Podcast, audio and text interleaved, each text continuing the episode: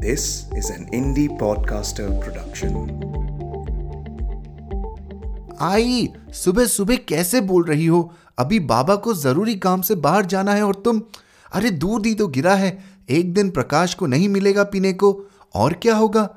दीदी ने जानबूझकर यह बात रोज वाली अपनी आवाज़ से, ज़्यादा ज़ोर की आवाज़ से कही थी, जिससे मैं उठते ही रोज की तरह दूध की मांग न कर बैठूं। आप सुन रहे हैं कहानी जानी अनजानी, पीयूष अग्रवाल के साथ। चलिए, आज की कहानी का सफ़र शुरू करते हैं।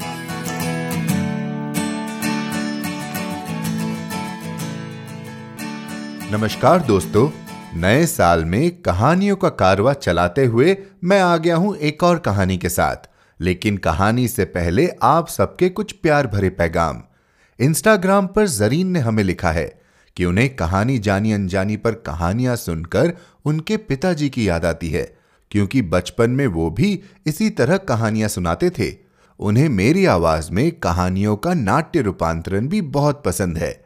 धन्यवाद, जरीन जी। वहीं YouTube के ज़रिए सुनीता सचदेवा जी ने विनोद शाही जी की कहानी, अंतरात्मा का चोर सुनकर कहा, विनोद शाही जी वास्तव में हिंदी साहित्य के समुद्र के अनमोल मोती है। भावपूर्ण शैली और नाटकीय रूप में कहानी कथन तथा उनके विचारों को हम लोगों तक पहुँचाने के लिए पीयूष जी, आपका बहुत बहुत धन्यवाद। सुनीता जी, आपका भी धन्यवाद इतने प्यारे संदेश के लिए। तो यूँ ही हमें लिखते रहिए Instagram Facebook YouTube Apple reviews या जहाँ कहीं भी आपका मन करे। आप ईमेल भी कर सकते हैं hello at the rate Piyush Agarwal dot com पर। हमें आपके पैगाम, हमारे एपिसोड्स में पढ़ने में और भी मज़ा आता है। अब चलिए शुरू करते हैं आज का एपिसोड। आज हम ले आए हैं सिर्फ़ कहानी नहीं, बल्कि कहानी के पीछे की भी कहानी। जी हाँ हमारा आज का एपिसोड है इंटरव्यू स्पेशल एपिसोड, जिसमें हम बातचीत करेंगे वंदना राग जी के साथ, उनकी कहानी देवारे देवा पर। देवारे देवा कहानी बहुत सी बातों पर रोशनी डालती है, खासकर वो जिन्हें हम अपनी रोज़मर्रा की ज़िंदगी में अनदेखा कर देते हैं। वंदना राग जी मूलतः बिहार के सिवान ज़िले से है। इनकी पहली कहानी हंस में 1999 में छपी और फिर निरंतर लिखने और छपने का सिलसिला चल पड़ा। इनकी कहानियों की चार किताबें प्रकाशित हो चुकी है। यूटोपिया, हिजरत के पहले, ख्यालनामा और मैं और मेरी कहानियाँ। इसके अलावा अनेक अनुवाद कर चुकी हैं और अखबारों में सामाजिक और राजनीतिक विषयों पर लिखती रहती हैं। बिसात पर जुगनू इनका पहला उपन्यास था। इनके बारे में और जानकारी के लिए जाएँ हमारे website Piyush Agarwal dot com पर। तो चलिए शुरू करते हैं आज की कहानी का सफ़र। देवा रे देवा, वंदना राग। बुरा वक्त टोनो की शक्ल में हमारे घर आया। आई को सोने में जड़ी मूँगे की अंगूठी पहनाना ज़रूरी माना गया। दिवाकर पंडित के चार साल तक पीछे पड़ने पर आई ने अपनी शादी में मिले कान के फूलों को बेचकर अंगूठी बनवाई। उस दिन मैं भी आई के साथ नागपुर गया था। उसके कान फूल बेचने और फिर एक हफ़्ते बाद अंगूठी लेने। आई ने सुनार के हाथ में कान फूल देने से पहले दुकान में टंगे शीशे में अपने को देखते हुए कान फूल अपने कानों से सटाए थे और तुरंत नकार में सिर हिलाते हुए उन कान फूलों को सुनार की हथेली में उलीझ दिया था। आई को सुंदर लगने से ज़्यादा बाबा की परवाह सता रही थी, क्योंकि उस दोपहर बस से गाँव वापस लौटते वक्त आई ने मेरे अध खाए केले में से एक टुकड़ा मांग कर खाया था और गहरी सांस भरकर बोली थी, अब इसी का भरोसा है बाबू। दिवाकर पंडित का मानो तो मेरे अंगूठी पहनने से तेरे बाबा का कष्ट कम हो जाएगा। क्या अंगूठी पहनने से कापूस बढ़िया उगने लगेगा, आई? मैंने आई से पूछा था, क्योंकि गाँव के सब जन आपस में बात करते थे कि बाबा के सारे कष्ट कापूस ठीक से न उगने से पैदा हुए हैं। मतलब सारी परेशानियों की जड़ में वही कापूस था। बाद में बाकी बातें बढ़ उससे जुड़ती चली गई। बाकी बढ़ने वाली बातों में बाबा को खांसी का न जाने वाला रोग का लगना था। मेरी प्यारी गाय काली का दूसरे किसी गाँव में बेचा जाना था और दीदी, जो मुझसे छह साल बड़ी थी, का ग्यारहवीं की पढ़ाई को छोड़ घर पर लौट आना भी था। हमारे गाँव में हाई स्कूल नहीं था, इसलिए दीदी चिंचोली में बुआ के घर रहकर पढ़ती थी, मगर उसकी पढ़ाई का खर्चा बाबा देते थे।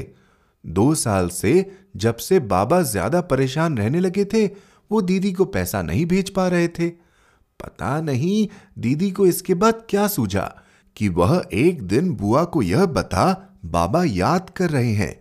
चिंचोली से गाँव तक जाने वाली बस पकड़ घर लौट आई। हम सब आश्चर्य से भरे घर के बाहर चले आए। जब हमें दीदी की पुकार सुनाई पड़ी आई ने दीदी का हाथ बहुत धीरे से पकड़ उसका बैग अपने हाथ में लेकर पूछा था, कैसे? क्यों आ गए अचानक? दीदी ने बाबा को देखते हुए कहा था बहुत लाड से। वह बाबा को और बाबा उसे बहुत लाड करते थे। इतना कि कई बार मैं जल उठता था। बाबा, पढ़ाई खत्म है, छुट्टियाँ लग गई। कितना अजीब था। बाबा ने उससे पलट कर नहीं पूछा, साल के बीच में छुट्टियाँ कैसे लग गई तेरी? बल्कि उसका जवाब सुन न वे खुश हुए, न दुखी। घर के बाहर वाले अहाते में बैठ सिर झुकाए ज़मीन ताकते रहे। दीदी का यूँ लौट आना बाबा या आई को अनहोनी नहीं लगी, बल्कि दीदी का रोज वहाँ होना हम सबकी ज़िंदगी में ऐसे समा गया, जैसे दीदी कभी हमें छोड़ यहाँ से चिंचोली गई ही नहीं थी। प्रकाश, मैं तो उसी दिन आने वाली थी रे, जिस दिन मेरे कमरे की खिड़की पर रखा मुँह देखने वाला आईना नीचे गिरकर टूट गया था। आईने के टूटते ही मुझे सबसे पहले बाबा की याद आई थी और मैं समझ गई थी अब मुझे लौटना ही होगा। वो तो मेरे कपड़े भीगे थे। उसी दिन मैंने उन्हें धोकर सूखने को डाला था। इसलिए दो दिन की देरी हो गई। आई की अंगूठी दीदी के घर लौट आने के बाद ही बनवाई गई थी और आई को ऐसा करने के लिए दीदी ने ही मजबूर किया था। दीदी ने ठीक ही किया था, क्योंकि नागपुर से लौटने के बाद अंगूठी पहनी आई कुछ निश्चिंत दिखती थी। बाबा की खांसी में आ रही लगातार कमी भी उसकी निश्चिंता बढ़ा रही थी और बाबा का अब घर के बाहर वाले जामुन के पेड़ के नीचे बैठ अपने बचपन के मित्रों से बात करना बड़ी अच्छी बात थी। मैं उनके आसपास ही मंडराता रहता था। वहीं मैंने उनके बचपन के मित्र दत्ता पाटिल, हीरामन शिंडे ढोंडू सावंत को बारिश न होने की बातें, सरकारी मुआवजा और कर्ज की बातें और कापुस बेहतर उगाने की तकनीकों के बारे में भी बातें करते सुना था। अपने बचपन के मित्रों से इस तरह बात करने पर बाबा की हिम्मत कुछ बड़ी हुई दिखलाई पड़ती थी।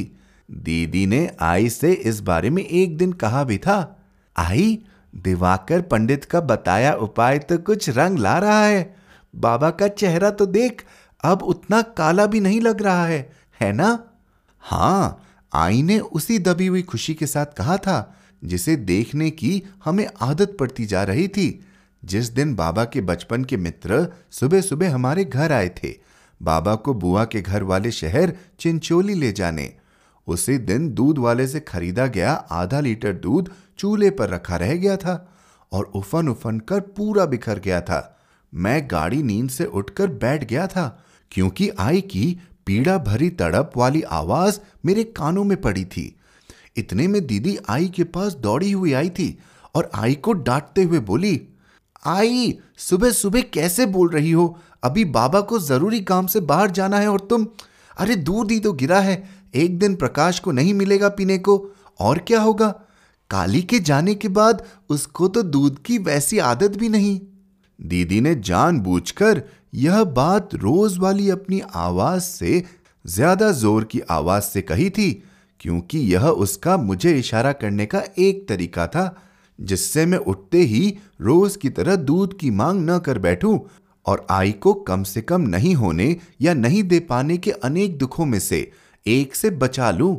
मैं दीदी की इस तरह वाली इशारे की भाषा को खूब समझने लगा था, क्योंकि दीदी घर के कामों से फुर्सत पा, अब मुझे पढ़ाने का काम भी करने लगी थी।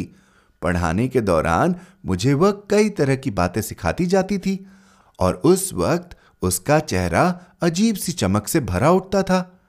जब वह मेरी आँखों में आँखें डाल कहती थी तो मैं उससे आँख नहीं मिला पाता था और कह उठता था, जो तू बोलेगी, वही करूँगा।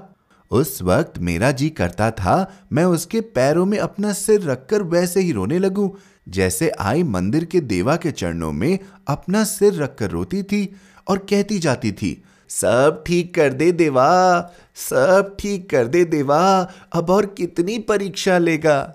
बाबा जब अपने बचपन के मित्रों के साथ चिंचोली जाकर लौटे थे तो उत्साह से भरे हुए थे। घर आने से पहले उन्होंने चिंचोली के बाज़ार से हमारे लिए नमकीन और मिठाई खरीदी थी। उसे हमारे बीच बांटते हुए वे अपनी खांसी के बावजूद चहक कर बोले थे अरे धनंजय पाटिल वही आ, तुम्हारी बुआ के रिश्ते वाले ने पचास हज़ार का वादा किया है अभी दस हज़ार की मदद भी की है। अब बोलो तो खेत बचा भी कितना है अपना उतने के लिए इतनी मदद भी बड़ी है। कम से कम बीज खरीदने की हिम्मत तो आई है बाद में खाद का इंतज़ाम करेंगे अब अगले साल की तैयारी में लग जाना है। पिछला नुकसान सोच सोच कर हड्डी नहीं गलानी है।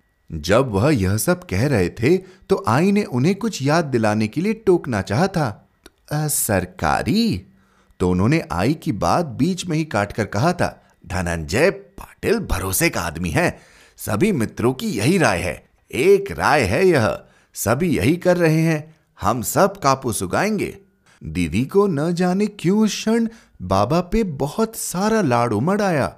वह बाबा की सिमट गई छाती में पुरानी चौड़ाई तलाश कर उनके गले लग गई और लगभग रुआसी आवाज़ में बोली, बाबा, इन पैसों में से कुछ बचाकर एक बार खांसी की दवा करा लो। बाबा मुस्कुरा दिए थे और दीदी आई के कान के पास जाकर बोली थी, देखा, अंगूठी का कमाल, बाबा इतना बड़ा काम कराए और तुम बिखर गए दूध की शंका लिए रोती थी। उस दिन हमारे घर में धैर्य और निश्चिंता के विशाल पक्षी ने अपने पंख पसार दिए थे और दीदी और मैं उस पक्षी के पंखों पर चढ़ उड़ने लगे थे। मगर वही अंगूठी जिसे आई और दीदी हमारे कठिन दिनों का रक्षा कवच मान रहे थे, एक दोपहर आई को अपने दाएँ हाथ की चौथी उंगली में नज़र नहीं आई। न जाने कब किसी काम को करते हुए वह आई की उंगली से फिसल गई थी।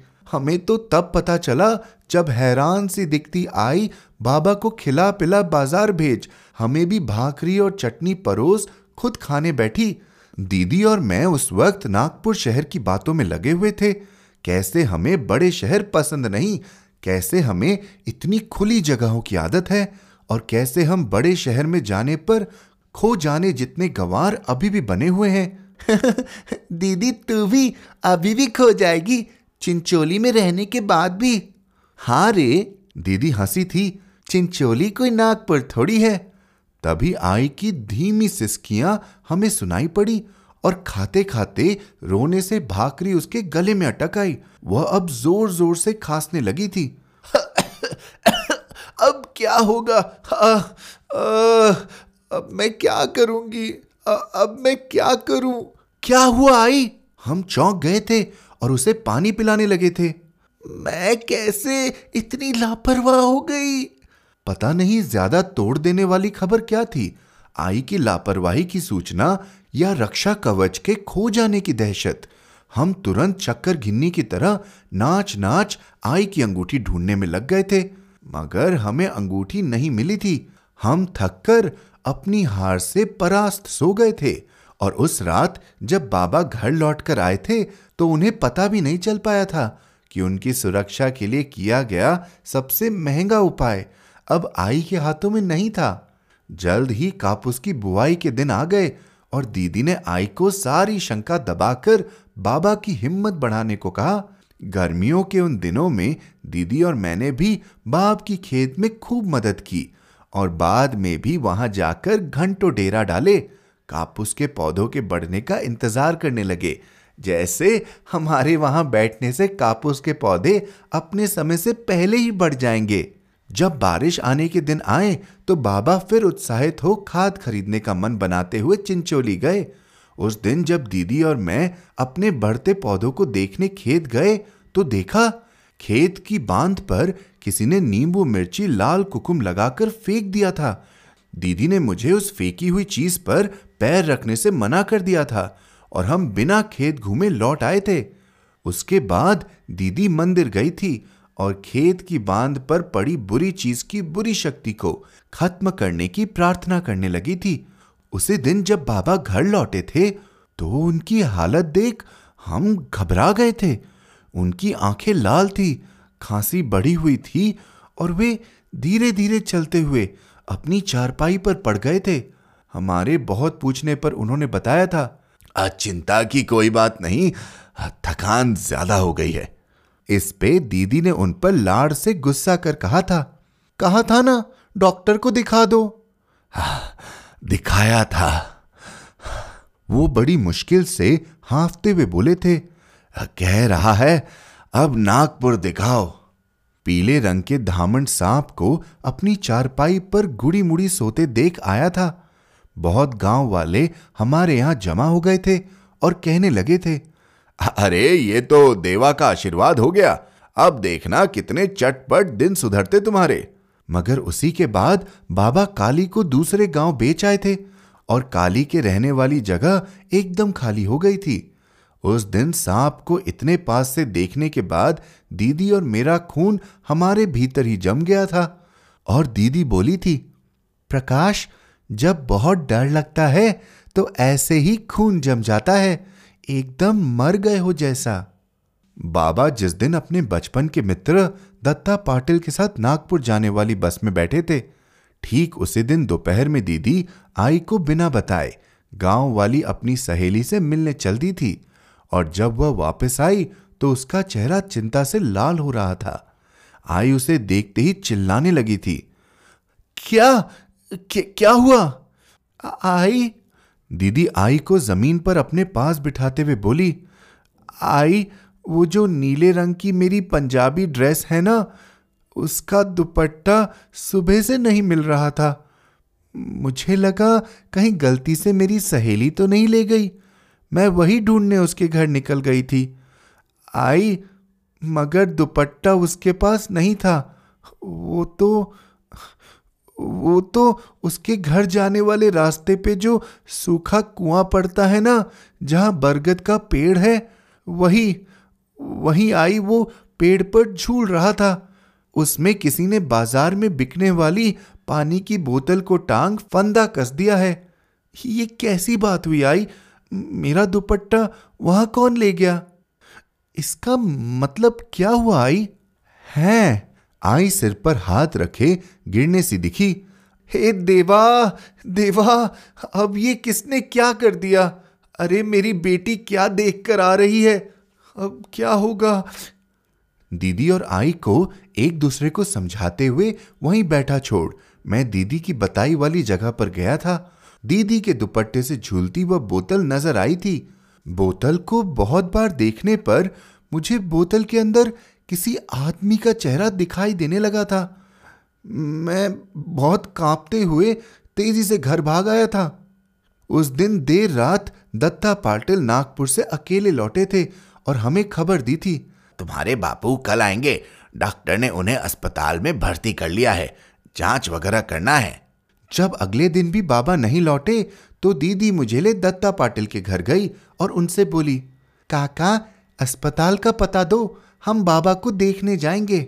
ओह! ओह दत्ता पाटिल ने प्यार से मेरे सिर पर हाथ फेरते हुए कहा, कल तक रुक, कल तक वो नहीं आएगा तो मैं तुम लोगों को लेकर जाऊँगा। हमने और दो दिन इंतज़ार किया, और जब बाबा फिर भी नहीं आए तो हम दत्ता पाटिल के साथ उनका हाल लेने नागपुर चल दिए।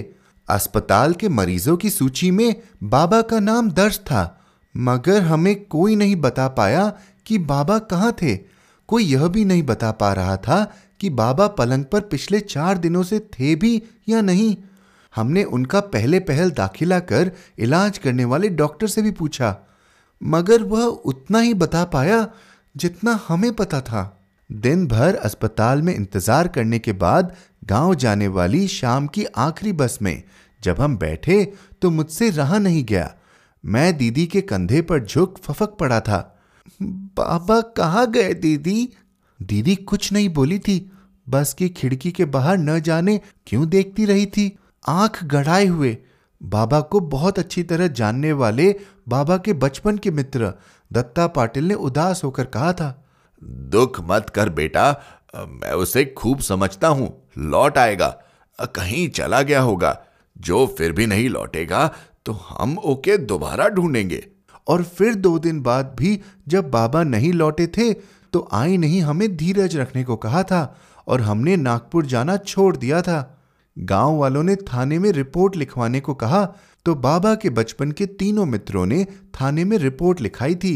हीरामन पाटिल, वल्द रामनाथ पाटिल उम्र 45 वर्ष, गाँव इच्छापुर, दिनांक 10 अगस्त 2005 में, नागपुर जनरल अस्पताल से लापता।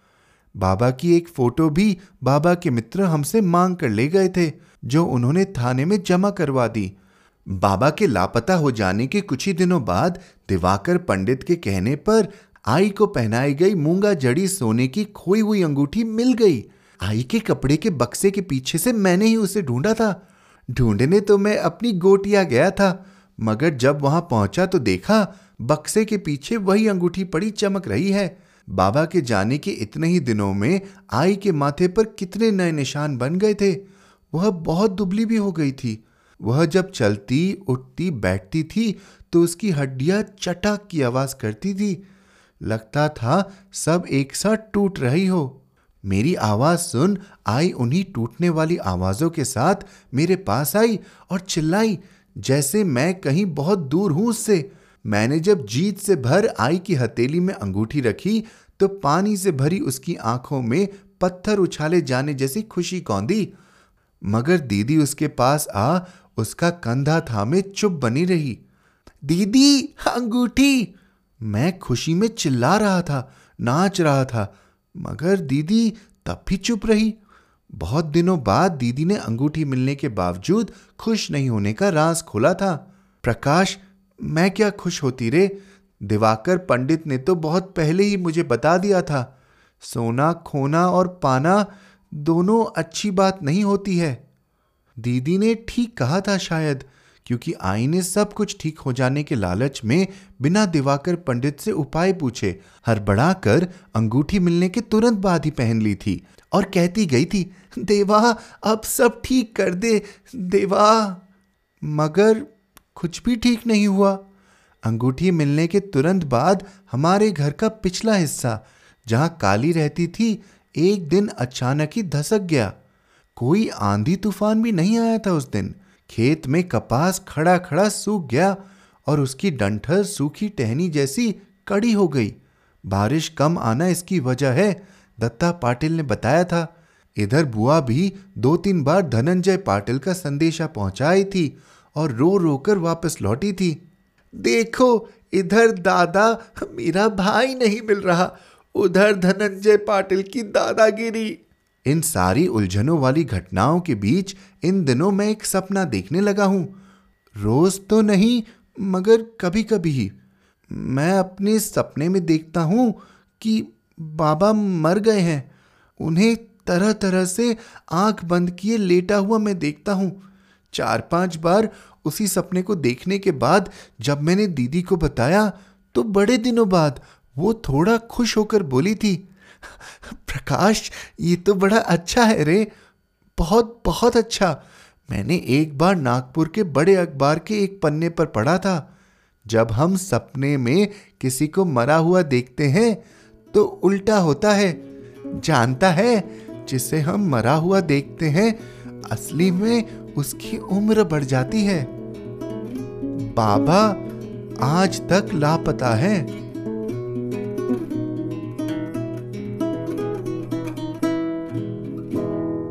तो अभी जो आपने कहानी सुनी वो थी देवा रे देवा। कहानी की लेखिका वंदना जी आज हमारे साथ जुड़ रही हैं कहानी के पीछे की कहानी सुनाने के लिए। वंदना जी आपका स्वागत है कहानी जानी अनजानी के इस छोटे से मंच पर। बहुत धन्यवाद बहुत धन्यवाद। तो वंदना जी सीधे मुद्दे पर आते हैं। देवा रे देवा नाम से ही भाई कहानी में बहुत ही एक इंटरेस्ट एक रुझाव आ जाता है। और कहानी सुनने के बाद तो और भी ज़्यादा अच्छा लगता है क्योंकि मुझे यकीन है कि कोई शीर्षक सुन के नहीं सोचेगा कि भाई ये कहानी इस बारे में होगी। तो थोड़ा अगर आपसे पूछा जाए ये कहानी का स्रोत क्या है? कहानी आपने कब लिखी और कहाँ से जन्म हुआ इस कहानी का? कहानी मुझे लगता है पंद्रह साल पहले की है। इसका जन्म होता है उन अखबारी घटनाओं को पढ़कर जहाँ मुझे पता चलता है कि किसान जो है बहुत सारे आत्महत्या कर अच्छा। बाई चांस जिस जिस दौरान ये कहानी का बीज जन्म ले रहा था मैं कहीं एक ऐसी जगह में रहती थी जो नागपुर के बिल्कुल पास है। अब नागपुर शहर आपको पता है विंध्य प्रदेश जो है वहाँ पर किसानों ने बहुत आत्महत्याएँ की थी। तो ये बात मुझे बहुत ज़्यादा डराती थी शुरू शुरू में। और मुझे लगता था कि कोई आत्महत्या कर कैसे सकता है? उसके बाद खबरें आने लगी कि मास बेसिस पे किसान जो है आत्महत्या कर रहा है। मतलब एक नहीं कई सारे किसान एक साथ तय करते हैं आज यहाँ हुआ आज वहाँ हुआ। तो वो एक बहुत जैसे मीडिया की आदत होती है कि एक घटना अगर बहुत घटनाओं में बदल जाती है तो बहुत आम सी चीज़ बन जाती है। हम्म, हम्म। लेकिन वो मुझे हॉन्ट करती रही बहुत दिनों तक। फिर मैंने सोचा कि मुझे इसके बारे में और जानकारी प्राप्त करनी चाहिए। तो मैंने कोशिश की पी साईनाथ का एक आर्टिकल है बहुत famous every one loves a good drought करके। तो मैंने कहा जरा इसे पढ़ा जाए। और जब पढ़ना शुरू किया धीरे धीरे फिर मैं घुसती चली गई उस इशू पे। और फिर मुझे लगने लगा कि ऐसे किसानों के बारे में कैसे मैं लिख सकती हूँ? मैं चूँकि पत्रकार हूँ नहीं हम्म। अखबारी रपट नहीं लिख सकती हूँ। तो चूँकि विषय बहुत मुझे हॉन्ट करता था तो मुझे लगा कि एक परिवार जो छूट जाता है या रहता है जो इर्द गिर्द उस किसान के उसकी कहानी लिखनी चाहिए। बहुत ही खूब बहुत ही खूब। और किसानों के साथ साथ एक और बात जो कहानी में आपने बहुत ज़्यादा हाईलाइट किया है वो है अंधविश्वासों के बारे में। हम्म। कि कैसे हम अंधविश्वासों के चक्कर में आकर अपने दिल को सुकून भी पा लेते हैं और वहीं अपने दिल की सारी सुकून खो भी लेते हैं। हम्म। तो ये ये बातें आपने क्यों कहानी में जड़ी? ये बहुत ही बढ़िया बात आपने पूछी है, क्योंकि इस बात को लेकर काफ़ी लोगों ने मुझसे ये सवाल किया भी कि क्या इस तरह से क्या हम अंधविश्वास को प्रमोट कर रहे हैं। लेकिन ऐसा है नहीं। आप देखिए ग्रामीण जीवन में क्या, बड़े शहरों में भी अंधविश्वास हम लोग को वही बात है कि सुकून देता है। कई बार कई बार। हम्म, हम्म। आप छीके हो तो फिर दो मिनट रुक जाओ पानी पियो फिर आ, सफ़र पे चलो। बिल्ली रास्ता काट गई तो गड़बड़ है तो हम रुक जाते हैं। और दिल को ये संतोष और कॉन्फिडेंस मिलता है कि शायद अब चीज़ें सही होंगी। हम्म। तो अंधविश्वास आपको ठहर कर एक मिनट रोकता भी है सुकून भी देता है। और साथ में आ, क्या कहूँ मानसिकता में घुलकर वो आपको पिछड़ेपन की ओर भी धकेलता है हम्म। इसके साथ दोनों चीज़ें हैं तो आप देखेंगे कि कहानी में मैंने अंधविश्वास इसलिए इस्तेमाल किए क्योंकि मुझे उसका कार्ड प्रस्तुत करना था ऐसा नहीं था मैं चाहती थी कि मैं कुछ लिखूं क्योंकि वो जनमानस का एकदम घुसा हुआ है कि दूध हम्म। उबल गया है अब आज तो कुछ गड़बड़ होगा ठीक हाँ। है तो लेकिन मुझे ये दिखाना है कि दूध उबल गया है गड़बड़ हो रही है लेकिन अंततः वो गड़बड़ नहीं हो रही है। तो अंत अंत तक जाकर आ, मेरा बहुत मन था कि ये जो अंधविश्वासों की बातें हैं जिसको लेकर भी ग्रामीण जीवन में हर जगह ये चीज़ आती है कि लोग अपना जीवन जीना छोड़ देते हैं और उसी के इर्द गिर्द घूमते रहते हैं। तो मैं ये कहानी के माध्यम से ये भी आ, आ, साबित करना चाह रही थी कि अंधविश्वास बिल्कुल सही चीज़ नहीं होती है। भले ही उसे मैं एक युक्ति के तौर पर इस्तेमाल करूँ अपनी कहानी। बिल्कुल, और आपने बहुत ही बखूबी इस्तेमाल किया है। लेकिन मैं ये भी कहना चाहूँगा कि मुझे कहानी पढ़ते समय ऐसा एक बार भी नहीं लगा कि अच्छा ये गाँव की कहानी है, इसलिए अंधविश्वास का इस्तेमाल है, क्योंकि हम भी शहरों में बड़े हैं, लेकिन छोटे से हर तक किसी ना किसी तरह के अंधविश्वास से घिरे रहते हैं। आज भी मम्मी बोलती है कि, कलकत्ता आना है तो मंगलवार को नहीं आना। बुधवार को नहीं जाना। मतलब ऐसी कुछ बातें हैं जो मने और हाँ। शायद किसी किसी पॉइंट पे आकर आपने उससे उससे सवाल करना भी बंद कर दिया क्योंकि आपको लगता है कि अगर कुछ गड़बड़ हो जाए अगर कुछ प्रॉब्लम होगी तो फिर ये बातें ज़रूर दिमाग में घूमेगी तो सबके मन के शांति के लिए उन्हें मान लिया जाए। हाँ हाँ। तो आप जो कह रही हैं बिल्कुल सही बात है कि हमारे दिल को सुकून मिलता है लेकिन मुझे ये भी लगता है कि अगर कभी कभी हम हम जो सोचते हैं अगर वैसा ना हो तो भी हम वो अंधविश्वास को पीछे छोड़ते नहीं है। हम कुछ और कारण अपने आप को बता देते हैं। अच्छा ये ऐसा नहीं हुआ क्योंकि वो नहीं हुआ होगा। सही बात कह रहे हैं। तभी मैंने कहा ना कि जनमानस में इतना एम्बेडेड है वो। हम्म। मतलब हमारी रोज़मर्रा की ज़िंदगी से। हम्म। देखिए किसी जमाने में जब इस तरह के मुहावरे बने होंगे और वो साक्षात प्रयोग में आने लगे जैसे हम्म। बिल्ली रास्ता काटना अच्छी बात है। लेकिन हुआ क्या? जैसे मेरे घर में भी बहुत सारी पालतू बिल्लियाँ हैं। तो अब हम उनके साथ जीते तो हमें लगता है कितना बेमानी है कितना बेकार है ये सोचना कि बिल्ली रास्ता काटेगी अरे वो तो जीवन भर हमारे ऊपर ही लदी रहती है। मेरी हम्म। इस कहानी के जितने पात्र हैं वो तो सब चीज़ एक्सेप्ट ही करते हैं। और मेरे ख्याल से हम्म। अंत में कहानी के जैसे वो होप ढूंढते हैं कि अंधविश्वास में कहीं ना कहीं हम्म। हमें होप मिले कहीं ना कहीं जीने की इच्छा जागृत हो कहीं ना कहीं हमें ये विश्वास मिले कि जीवन आगे भी है लेकिन कहानी का अंत ऑफ़ कोर्स आपने देखा ही कि किस तरह से बात को एकदम से पलट देता है। अंततः अंधविश्वास भी किसी काम के नहीं है भले ही वो हमारे जनमानस में एम्बेडेड क्यों ना हो। बिल्कुल बिल्कुल। अब हम जब अंत पर आ ही गए हैं तो एज अ लेखक एज अ राइटर आप क्या चाहते हैं कि जो पढ़ रहे हैं जो कहानी सुन रहे हैं वो सोचे? तो चूँकि अब इतना सारा अंधविश्वास उस छोटे बच्चे के मन में भी भर दिया गया है कि ऐसा होगा वैसा होगा और हर चीज़ उल्टा होता है। हम्म। मतलब कहानी में हर चीज़ उल्टी पड़ जाती है। तो अंत में आ, ये एक गहरा अ, क्या कहना चाहिए फलसफा छोड़ के मैं जाना हम्म। चाहती हूँ कि भले ही वो कहती है कि मैंने पढ़ा है कि ऐसा है कि सपने ऐसे आते हैं क्योंकि बच्चे की मानसिकता में उसका जो चेतन मन अंदर का जो सबकॉन्शियस है हम्म। उसमें तो ये बात भर चुकी है कि पाप बाबा है नहीं तो इसीलिए उसको बार बार वो सपना आता है कि बाबा नहीं है बाबा लेटे में ये है वो है। लेकिन फिर एक और अंधविश्वास एक होप के रूप में आता है कि नहीं नहीं ऐसे पढ़ा था हम्म। कि जब हम जो हम्म। किसी के मरने की बात देखते हैं तो वो दरअसल आदमी की ज़िंदगी लंबी होती है। ये भी जनमानस का एक अंधविश्वास है। लेकिन अंतिम जो एक पंक्ति है कहानी की जो कहते हैं कि बच्चे बड़े हो गए हैं और अब इस उम्र तक पहुँच गए और फिर भी बाबा नहीं लौटते हैं। तो ये एक उदासी की बात तो है ही। मैं ये चाहती हूँ कि जो भी सुन रहे हैं श्रोतागण वो इस हम्म। बात को समझें कि बहुत दिल को सुकून देने के लिए हम इन चीज़ों में पढ़ते हैं और सोचते हैं कि सब ठीक हो जाएगा। बिल्कुल। लेकिन ठीक नहीं भी होता है फिर भी आदमी जीवन जीना नहीं छोड़ता है। और ये एक दुख की बात है कि ऐसे लोग जो लापता हुए उस दौर में वो कभी लौट कर नहीं आए। नहीं बहुत खूब आपने एक ही कहानी में हमें एक परिवार के ज़रिए इतनी सारी बातें बतलाई है इतनी सारे अलग अलग नज़ारे दिखलाए हैं जो जो कहानी छोटी होने के बाद में जिस जो कहानी को इतनी खूबसूरत बना देती है।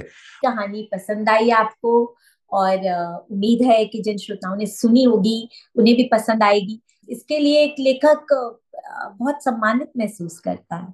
तो ये तो हो गई कहानी की बातें। अब थोड़ा हम बात करना चाहेंगे आपके बारे में भी। तो वंदना जी आपकी जो लिखने की जो जर्नी है वो कहाँ से शुरू हुई और कैसे शुरू हुई?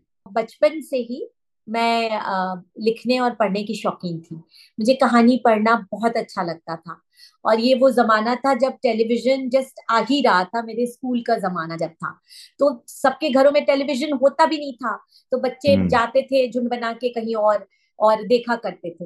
लेकिन मुझे इसके बावजूद टेलीविज़न तो बहुत आकर्षित करता ही था सभी को करता था जब नया नया आया था लेकिन इसके बावजूद कहानी पढ़ना लिखना बहुत अच्छा लगता था। तो मैं वही टीचर्स के कहने पे एनुअल मैगजीन में लिख दो इसमें लिख दो यहाँ भेज देंगे बेटा तुम्हारा इस तरह कर करके मैंने बहुत सारी चीज़ें लिखनी शुरू कर दी थी। फिर एक ऐसा वक्त आया जब मैं कॉलेज में गई और जब मेरी शादी हुई वो पीरियड मैंने लिखा ही नहीं। और इसके वो होगा छह सात साल का पीरियड जब मैंने बिल्कुल नहीं लिखा जब मुझे खूब लिखना चाहिए था। लेकिन समाव मेरी दुनिया जैसे बदलती है तो सारी सबकी दुनिया बदल गई तो वो चीज़ें खत्म हो गई। लेकिन वो दोबारा शुरू तो वो जो पढ़ने का जो लिखने का कीड़ा था वो अंदर कहीं था तो उसे हम्म। बाहर निकलना ज़रूरी था तो फिर मैंने लिखना शुरू किया और मुझे लगता है पंद्रह साल से कुछ ऊपर हो गए। बीच बीच में ब्रेक्स के साथ।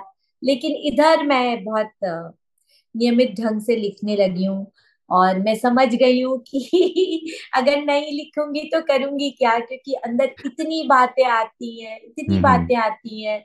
तो आ, मैं उसको किस माध्यम से व्यक्त करूँ? और मुझे लगता है लिखना एक ऐसी चीज़ है जो बचपन से चूँकि करती आई थी तो उसमें बस थोड़ा बहुत और करना पड़ता है और मैं बेहतर कर लेती हूँ। तो बस यही बात है। बहुत खूब। और आ, मेरा तो ये मानना है कि कोई भी लेखक हो चाहे वो किसी भी तरह की कहानी लिखे उसे लिखना वो चाहिए जो उसे दिल को छूता है जो उसे दिल को भाता है। तब कलम से जो कागज़ पर उतर के आता है वो एक तरीके का एक सच होता है। कल्पना ही है लेकिन फिर भी वो एक सच है। तो आखिरी सवाल जो वंदना जी आपसे ये पूछना चाहूँगा कि आजकल आप क्या लिख रही हैं? और कुछ ऐसा है जो आप हमारे सुनने वालों के साथ शेयर करना चाहेंगी? आ, अभी 2020 में मेरा पहला उपन्यास आया बिसात पर जुगनू जो भारत और चीन के संबंधों पर आधारित है और उसकी पृष्ठभूमि में इतिहास है। हालाँकि पात्र सारे हमारे जैसे हारमांस के लोग हैं। और ये पीरियड है इसका 1840 से 1910 तक का है। तो बैकग्राउंड हम्म। हिस्टोरिकल है इसका लेकिन वो प्रेजेंट के साथ डायलॉग करता है। और मुझे ऐसा लगता है कि कोई भी कृति मैं वही बेहतर लिख पाती हूँ जहाँ मैं अपने प्रेजेंट को भी टटोल पाती हूँ उस पर सवाल उठा पाती हूँ। तो अभी मैं दूसरा उपन्यास मतलब लगभग पूरा हो चुका है मेरा और मैं उसकी एडिटिंग कर रही हूँ। और उसका शीर्षक है सरसों के फूल। और आ, वो जल्द आ, अगर सब ठीक रहा तो फरवरी में आ जाएगा। बहुत खूब। मेरा तो मानना ही है कि उपन्यास एक ऐसा ज़रिया है जो आपको कहानी में काफ़ी गहराई तक ले जाता है आपको किरदार के पास ले जाता है। तो जो भी वंदना जी के जो लेख हैं और जो उपन्यास है वो हम हमारे शो नोट्स में ज़रूर शेयर करेंगे। वंदना जी इसी के साथ आपका शुक्रिया करना चाहूँगा कि आपने हमारे लिए समय निकाला इतनी प्यारी कहानी लिखी और साथ में हमारे साथ इतनी सारी बातें की। धन्यवाद। बहुत बहुत धन्यवाद पीयूष। आपका भी बहुत बहुत धन्यवाद। आपने मुझे अचानक से ढूंढा पढ़ा सराहा। इसके लिए आपका बहुत बहुत धन्यवाद। शुक्रिया। तो कैसा लगा आपको आज का एपिसोड? हमें ईमेल करके बताएँ hello at the rate Piyush Agarwal dot com पर। आप जहाँ कहीं भी हमें सुन रहे हैं सब्सक्राइब बटन पर क्लिक ज़रूर करें, ताकि आप हमारी कोई भी कहानी मिस न कर जाएँ। साथ ही एप्पल पॉडकास्ट और स्पॉटिफाई पर हमें रिव्यू और रेटिंग देना न भूलें। मिलते हैं अगले शुक्रवार एक और कहानी के साथ। कहानी जानी अनजानी पॉडकास्ट में अपना योगदान देने के लिए जाएँ पीयूष अग्रवाल डॉट कॉम पर और सपोर्ट द शो लिंक पर क्लिक करें। ये पॉडकास्ट आपके ही योगदान का नतीजा है। आज के एपिसोड की प्रोड्यूसर हैं देवांशी बत्रा।